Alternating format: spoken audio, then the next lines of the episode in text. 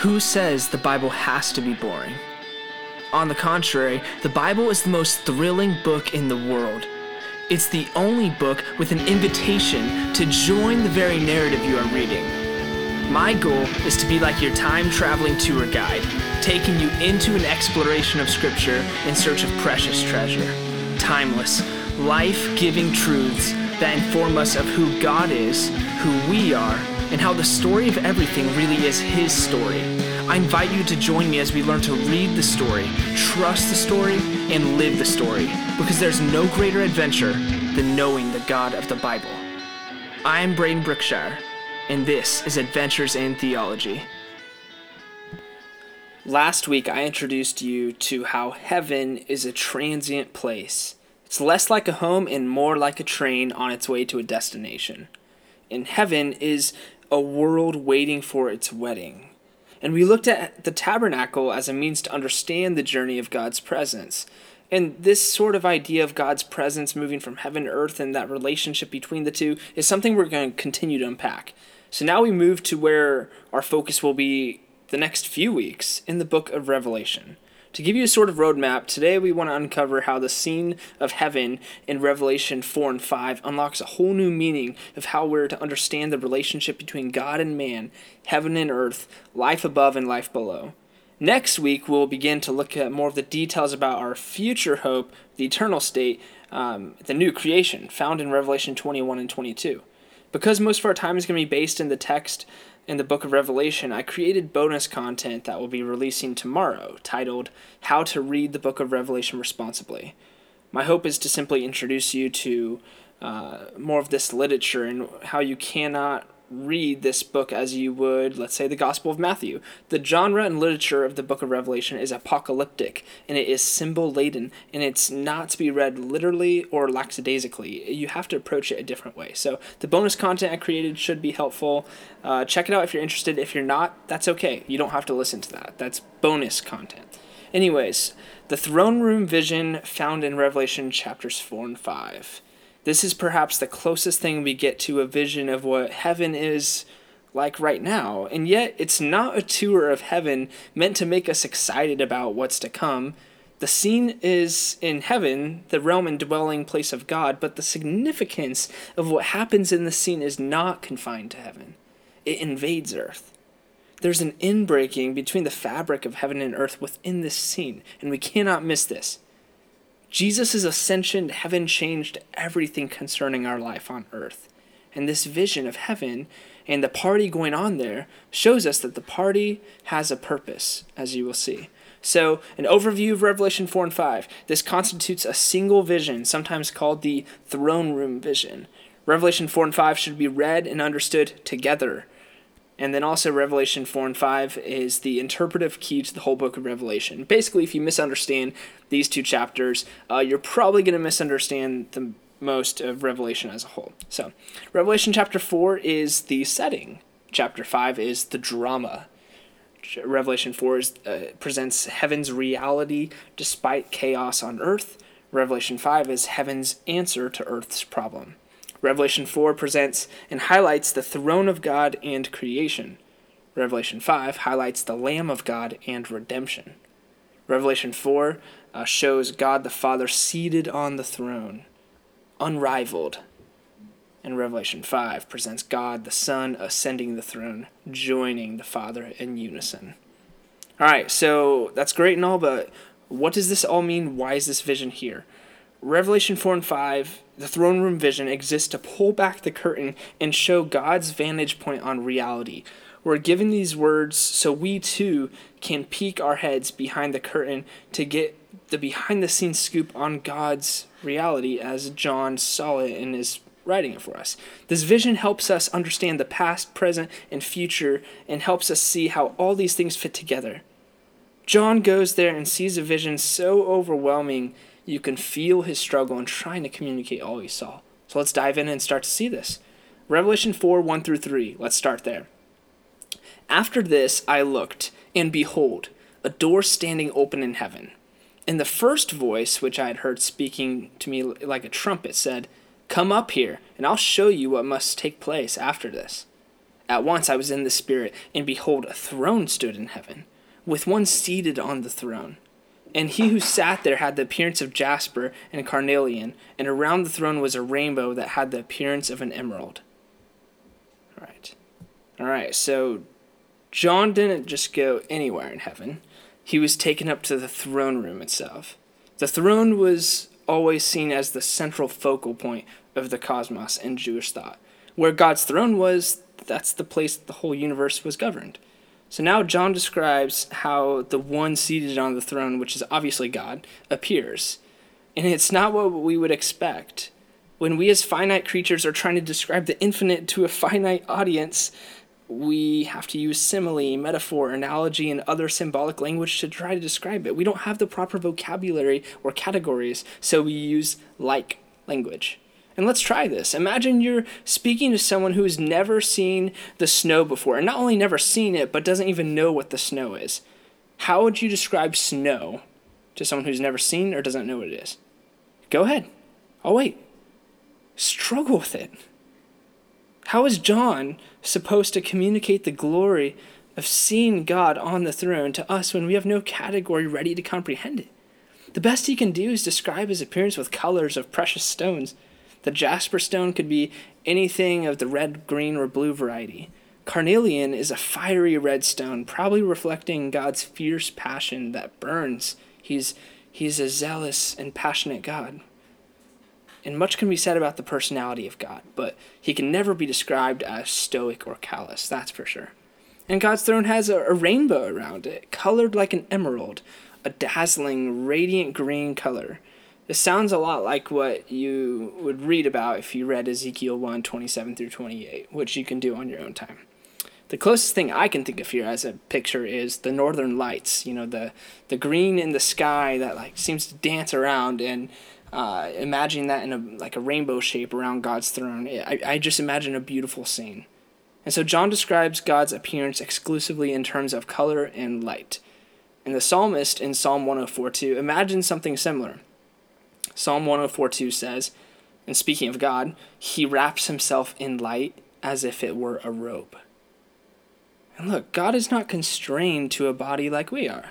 He could appear however he wants, and he chooses to use colorful light as a robe to wrap, him, wrap himself in. And so far, the vision should simply captivate our imagination and leave us in wonder of how beautiful our God is in the colorful world and throne he dwells in worshipped there as the king that he is. Let's keep going. Revelation 4 4 through 8. Around the throne were 24 thrones, and seated on the thrones were 24 elders, clothed in white garments with golden crowns on their heads. From the throne came flashes of lightning, and rumblings and peals of thunder. And before the throne were burning seven torches of fire, which are the seven spirits of God. And before the throne there was, as it were, a sea of glass like crystal. And around the throne, on each side of the throne, are four living creatures, full of eyes in front and behind. The first living creature like a lion, the second living creature like an ox, the third living creature with the face of a man, and the fourth living creature like an eagle in flight. And the four living creatures, each of them with six wings, are full of eyes all around within, and day and night they never cease to say, Holy, holy, holy is the Lord God Almighty, who was and is and is to come there's so much there and we honestly just don't have time for the all the kind of nitty gritty in the weeds details because we're going to lose sight of the big picture. But if you're interested in any, the, in any of those details that we don't touch on, reach out to me. Uh, in, in fact, also in my book, The Dawn of the New Creation, I actually go into a lot more detail on each of those details. Uh, so we address things like, uh, you know, you know the holiness of God in there and what it means that there was uh, flashes of lightning and uh, the seven spirits of God. What is that? So all that's addressed there. Uh, if you don't want to read the book, go ahead and just reach out to me. I'd be more than glad to answer any of those. But one thing I do want to ask you and discuss real quick are who are the 24 elders in this passage? The 24 elders who are seated on 24 thrones around the throne. Who are they? And while there's some disagreement on this, uh, some people think they're angels, but I don't buy it for many reasons. One being, elders is a term that's never used of angels. But more importantly, I think that it's a compelling case that these are redeemed believers of both the Old and New Testament eras because of the supplemental proof in like Revelation 7:11, for example, where angels are clearly differentiated from the 24 elders. Revelation 7:11 says this, all the angels stood around the throne and along with the elders and the four living creatures, they fell face down before the throne and worshiped God. So they're differentiated from the elders. It says all angels and then it said along with the elders. So I don't think these are angels. These are redeemed believers. And 12 plus 12 equals 24.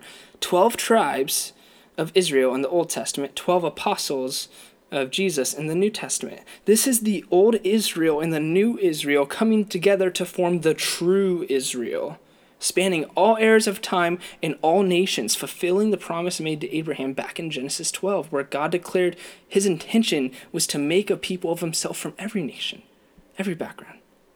And what are these people wearing? What are these 24 elders wearing? They're wearing crowns, uh, which you can also find in Revelation 2.10, 3.11. You can also find the crown motif talked about in 1 Corinthians 9.25, 2 Timothy 4.8, James 1.12, 1 Peter 5.4. Point being, there are a few different places in the New Testament, and it's pretty intentional. You see, pretty consistently, crowns are going to symbolize uh, God's reward to those who are of faith, those who believe in him. It's the reward of, and what he gives is it's a sort of like position of royalty, and that he grants them. You are now God's royal person. You are um that's a reward that you're given a crown. And notice how all the believers, you know, all the 24 elders, which by the way, let me just remind you the 24 elders, that's not literally 24 of them and that's it. That's not the point. Again, the number 24 is being symbolic to describe that these are redeemed believers. Why do it? Because it's apocalyptic literature and that's how it describes things and pictures and images and metaphor and analogy and all that. And so 24 elders just means all redeemed believers everyone from the old era of the Old Testament and the new era of the New Testament, everyone that has gone before us is there in heaven, worshiping as one of them, crowned there.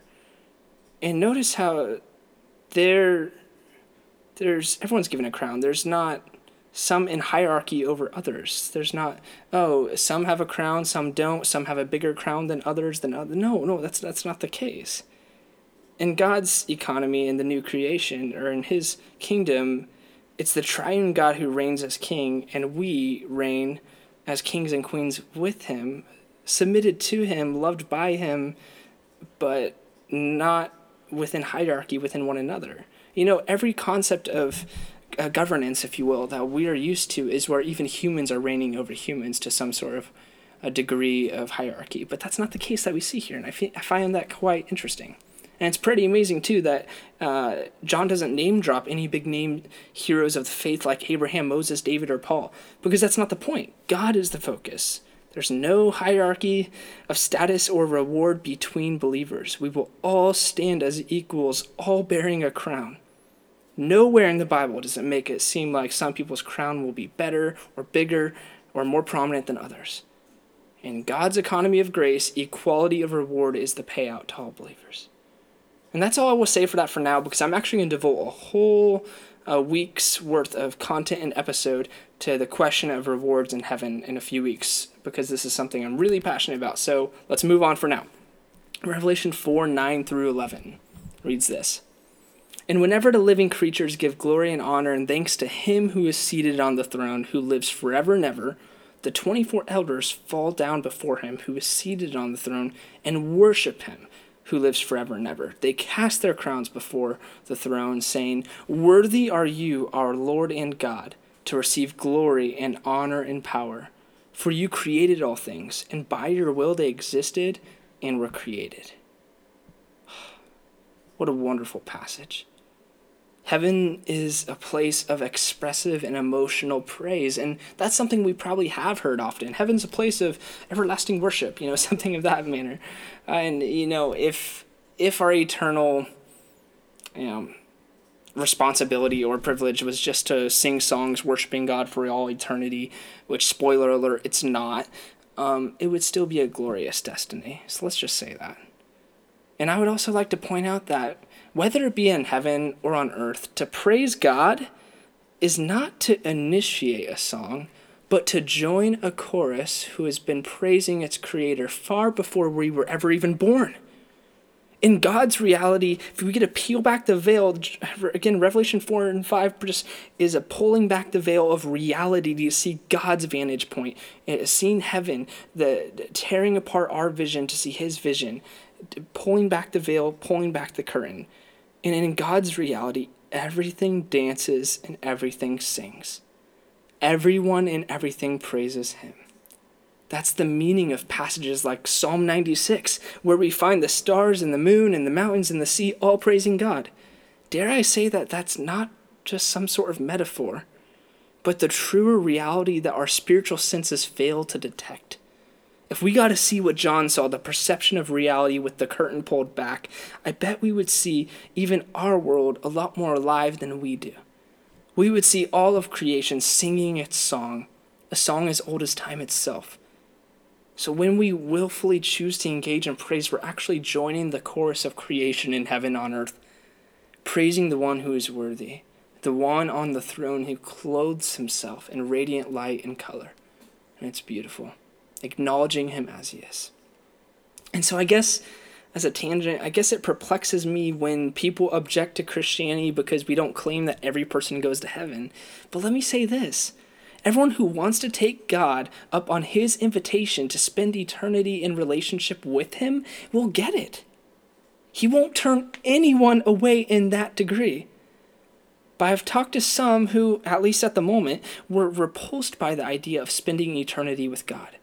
And at least they had an honest view of what heaven is. Heaven is only heaven because God is there. If God moved out of heaven to somewhere else, uh, then heaven would no longer be heaven. Wherever God's presence is manifest and unveiled, there, that place is heaven. So to go to heaven is to go to the place where God is the center of all life, and He is the joy of meaning and meaning of life in heaven. And there, no one rivals Him for the glory that belongs to Him alone. No one does. So if someone wants nothing to do with God and to worship Him and to know Him and praise Him and all of that, then they should want nothing to do with heaven because not only is God in heaven, God is heaven. He's the very center of life in heaven and He receives all the glory there. If those who oppose God are allowed to enter heaven, then heaven would just become another fallen world like this one, and that's not good. So, tangent over. I thought that's helpful. We'll probably talk about that again sometime. And so all of this is great with Revelation 4, a ton of details we passed over, but we're just uh, getting a picture of the setting here because Revelation 4 is the setting, Revelation 5 is the drama. And we kind of have to ask, and maybe you've already wondered it well, okay, we're seeing God here, great. Where's Jesus in this vision? And don't worry, he's moments from entering the scene. The setting had to be placed before the drama, and Jesus is going to help show us that. This is the whole purpose of this episode today. So let's go. Revelation chapter 5, verses 1 through 4. Then I saw in the right hand of him who was seated on the throne a, skull, a scroll written within and on the back, sealed with seven seals. And I saw a mighty angel proclaiming with a loud voice, Who is worthy to open the scroll and break its seals? And no one in heaven or on earth or under the earth was able to open the scroll or to look into it. And I began to weep loudly because no one was found worthy to open the scroll and to look into it. So, what is going on here? Think about first how powerful this angel's voice had to be to announce this challenge to all the galaxy. The challenge is to have someone, anyone, break the seals and open the scroll and only someone who is worthy would be able to open it. Now you might be wondering, what's the big deal with this scroll? Because it has to be a big deal if the silence of no one stepping forward to answer the challenge causes John to weep. It is what is written on the scroll that is so significant. It contains the righteous judgment of God and is planned to bring history as we know it to its appointed end, culminating in the birth of the new creation. It's the book of cosmic destiny for everything, and on its plan is the decree to secure and rescue the world. And John weeps because if the scroll is not open, then evil wins. There's no greater feeling of hopelessness than what John weeps about here. To feel like there's no hope and to see the undoing of evil, but to just see evil go unchecked and to see that evil will not be stopped. The scroll is sealed with seven seals, uh, the number of completeness, but also foreshadowing the seven judgments that would come from each seal being broken. So the scroll is about salvation accomplished through judgment. And often we think of judgment exclusively with negative connotations, but the biblical concept can also be a celebratory thing, because judgment has a good side to it too. It's about God making all things right. Psalms like Psalm 96, 97, and 98 come to mind because they're great examples since they personify various aspects of creation, celebrating the coming judgment of God. Because God's judgment brings deliverance from sin, deliverance from death and decay and all the evil that destroys God's good world gets dealt with. So if the scrolls never open, then there will be no justice administered. And without justice administered, we have no salvation of the world. And without salvation, we have no new creation, which is the fundamental objective of everything. Mankind, mankind's trajectory is so bad that, handed over to our own demise, we would literally self implode and destroy each other and the world. It's just a matter of time. So if no one's worthy to open the scroll, then there's no hope for salva- salvation for anyone. And it's like this action movie I just picture here, in which time is ticking away and evil is on the verge of victory. Except this is no movie. John is not watching a movie, he's watching the most real uh, event in history. The mighty angel asks, Who can break the seals and open the scroll? And heaven falls silent. We have a problem. And we would weep with John too. But the text doesn't end there. Let's read Revelation 5, verses 5 through 7. And one of the elders said to me, Weep no more. Behold, the lion of the tribe of Judah, the root of David, has conquered, so that he can open the scroll and its seven seals. And between the throne and the four living creatures and among the elders, I saw a lamb standing, as though it had been slain, with seven horns and with seven eyes, which are the seven spirits of God sent out into all the earth. And he went and took the scroll from the right hand of him who was seated on the throne. Wow. Okay. Um, I don't know if I'm more excited or terrified. Like, how do you draw a coherent picture of what was just described? Welcome to apocalyptic literature, people, where the mixing of metaphors is something to be expected. It's not meant to present a congruent picture that can be drawn, but a multi dimensional description that challenges the imagination to expand its borders. And I must say, as Westerners, we need to revive our imagination. We have lost the art of awe and the imagination that our ancestors and our faith had. But we can get it back, and we must. And so notice what happens. One of the 24 elders consoles John and says to him, Behold, the lion of the tribe of Judah, the root of David, has prevailed. Notice how this is worded. It's not as if the lion will conquer, he has conquered. His victory is written in history and is now a past action. The lion has prevailed. And I imagine John trying to clear the glossy look from his eyes as the residual tears make their way down his face. Confused but encouraged, he looks to see what the elder had told him. And it's not a lion standing there, it's a lamb, a slaughtered lamb. So, this lion lamb imagery is quite interesting. It seems like a contradiction at first, but in apocalyptic in- imagery, of course, it's both. Is Jesus the lion or the lamb? He's both. The lion, an Old Testament symbol of strength and royalty, and uh, Jesus is the Christ. He came from the line of David. This is the messianic king, the conqueror. But when John turns and sees it's not the lion standing there, it's the slaughtered lamb, which cannot be more exaggerated in how shocking this would be. There's no more of a greater contrast in the animal kingdom, at least to them, than the lion and the lamb. And again, it's not a contradiction. Jesus is the lion lamb. He bears symbolic traits of both. How do you think of this? How, how do you see traits of both uh, the lion and the lamb in the person and work of Jesus? Now, as the lion, he's the strong conqueror, he's the king. As the lamb, he's the sacrificial animal, the innocent and the humble. The language depicting Jesus as a slaughtered lamb is a graphic one, and it comes from Isaiah 53 7, where the prophesied Messiah would be like a lamb led to the slaughter. This makes us think of when John the Baptist cried out, Behold, the Lamb of God, the one who takes away the sins of the world. And then in 1 Corinthians 5 7, Paul declares Christ, our Passover lamb, has been sacrificed. You would take the blood of the lamb and put it on the doorpost so that the angel of death would pass over your house. This goes back to the very first Passover in the book of Exodus at the time of Egypt. And we talked about this a few weeks ago. So, yeah. But both words, standing and slaughtered, are in the perfect tense in the Greek, communicating a sort of continual effect and result from the past action. It shows how the permanence of the binding results that came from his sacrifice. It was a once and for all sacrifice that Christ did upon the cross. And although Christ rose from the dead with a glorious body, he kept the scars of the cross as a permanent token, a reminder of his love for us and the cost to redeem us.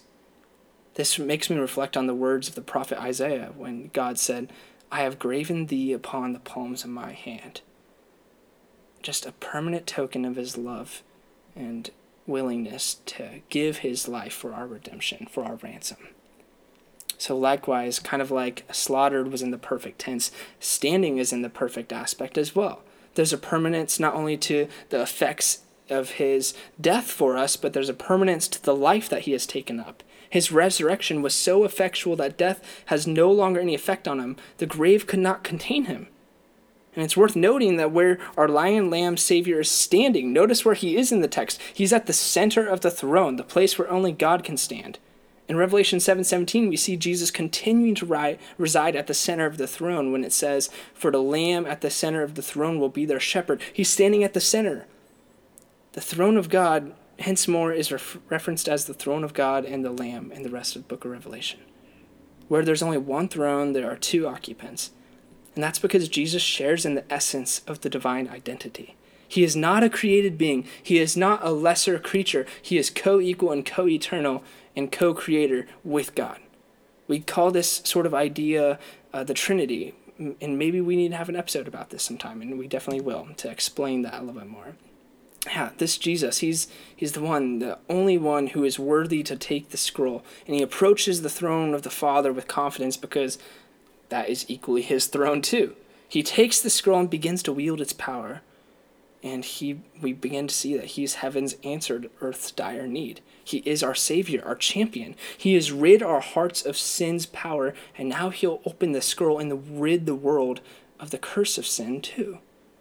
Whereas evil had been prevailing, it's now the power of darkness that has a ticking time clock running against it. The curse of sin is on limited time. As the Lamb has taken the scroll of salvation, he's begun to unleash its plan. Even right now, it's been inaugurated. And now you might be thinking, great, well, why didn't he just fix everything right that second then if he took the scroll, meaning the salvation plan? Well, rest assured, God's plan is unfolding, it is in motion, and ultimately his justice is delayed but not denied. You heard that right. God's justice is delayed but not denied. It's delayed because eradicating all evil in the world would mean eradicating people. But God is first using this time to redeem people. This is the phase of the plan where God offers the world and every single individual an invitation to receive His grace and to come into relationship with Him. So I'll gladly be patient and endure the brokenness of this life because I want to be part of extending God's gracious invitation to people. Heck, we're supposed to be people who announce the good news about what God has done and what He's inviting us into. So thank goodness that His judge, uh, His justice is delayed, but also thank goodness that it's not denied, and there is a time frame that in which all will be made right, all will be made new. And that's where we're going to turn our attention to next week. But we're not done here. Revelation 5 is incredibly important still for understanding now. A moment ago, we noted how Jesus is standing at the center of the throne something really profound is going on here that I think we often miss. The drama of Revelation 5 is twofold. It's about the scroll and the drama of who will take and open it, but it's also a ceremony. It's a celebration. And now, what do you call it when someone rises to the throne?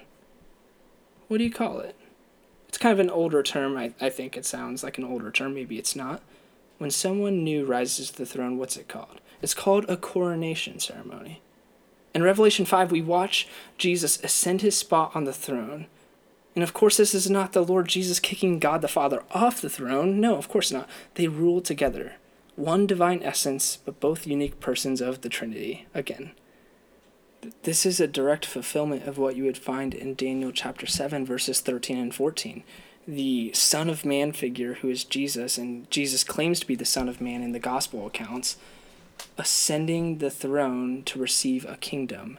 That's what Daniel 7's about. Revelation 5 is the exact fulfillment. You can find so many parallels between the two. This is not just about taking the scroll, this is about the coronation of Jesus Christ, the King, becoming King in a public space of heaven.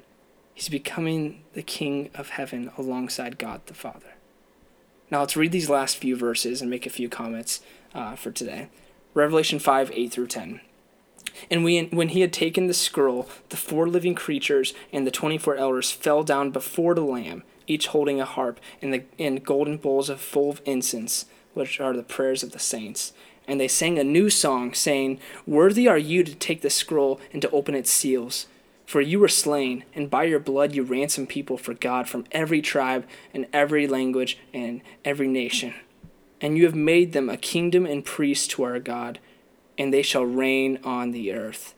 Then I looked and I heard uh, around the throne and the living creatures and the elders and the voice of many angels, numbering myriads of myriads and thousands of thousands, saying with a loud voice, Worthy is the Lamb who was slain to receive power and wealth and wisdom and might and honor and glory and blessing. And I heard every creature in heaven and on earth and under the earth and in the sea and all that is in them saying, To him who sits on the throne and to the Lamb be blessing and honor and glory and might forever and ever. And the four living creatures said, Amen. And the elders fell down and worshiped. So, what do you do at a coronation ceremony, or any ceremony for that matter? You sing songs. A new song is sung to celebrate the coronation of Christ the King. Finally, in Revelation 5 9, we see the answer to the question posed by the mighty angel back in verse 2. Who is worthy? Is answered by the worship and praise of the Lamb, who is declared to be worthy. This is an inherent worth, a sort of sufficiency to stand in equal authority with God to carry out the plan of redemptive salvation. The worthiness of the Lamb is credited not only to his person, but more emphatically to his work, namely through his death and resurrection. The doxology and the song of the Lamb focuses on his redemptive actions. The royal Son of God had a mission to accomplish, a conquest to champion prior to being able to open the scroll. The ascribed worthiness is nothing short of the finished work of his law fulfilling life, death defeating death, life giving resurrection, and throne ascending ascension. And now I want to just point out one more thing for today, because this is very relevant to our conversation. Take note on where it says in the song that God's people will reign. They will reign on the earth the rule of heaven coming down to earth is the plan. That's always been the plan. It's not about, and never been about, some sort of rapture away from the earth to heaven as a place where we truly belong. No, heaven is a transient place, a train with a destination. And even here, we see that earth is where the train is coming to. The drama in heaven is this scene showing us that Jesus' mission on earth was to rescue the earth. The coronation of heaven's king was an event in heaven that changed everything about the trajectory of earth. God is now redeeming people who will be part of his new creation order where he reigns as king and all with him reign as his people. Heaven is a world celebrating the victory of Christ and how that means closing the chasm between heaven and earth. The chasm is only temporary. It's still there, but it's only temporary. And those who go to heaven when they die are simply jumping on the train as it heads back to earth to form a new creation. So, in conclusion for today, Revelation 5 uh, shows us that the plan of redemption has been secured because of Jesus' law fulfilling life, death defeating death, life giving resurrection, and his throne ascending ascension. The scroll is in his hand, he took it. Revelation chapter 6 through 20 present what happens when that scroll is opened. A ton of apocalyptic imagery. Uh, we're not going to spend time in those chapters, not because they aren't important, but because we're staying focused on the topic and the theme of heaven and new creation. The end goal of human history is already written and contained within the scroll, written by God and carried out by God. We are only seeing and will continue to see the unfolding of that story that was written before the foundation of the world. And so next week, we turn our attention to the climax of heaven, the new creation, what it all builds up to. Out of so few scriptures that talk about what heaven is like right now, what we basically know is that people are present with the Lord. They're celebrating God who reigns as the King of heaven, and they're celebrating the victory he has done with his uh, redemptive work. They're celebrating and singing and enjoying God and enjoying that in this colorful world of bliss that is hard to communicate into our vernacular because we don't have a concept for it. They're celebrating all of that, but it's still an unfolding story and it hasn't been concluded. Even for those in heaven, the journey is not over. My friends, like we talked about last week, heaven is a world waiting for its wedding. We'll see you next time on Adventures in Theology.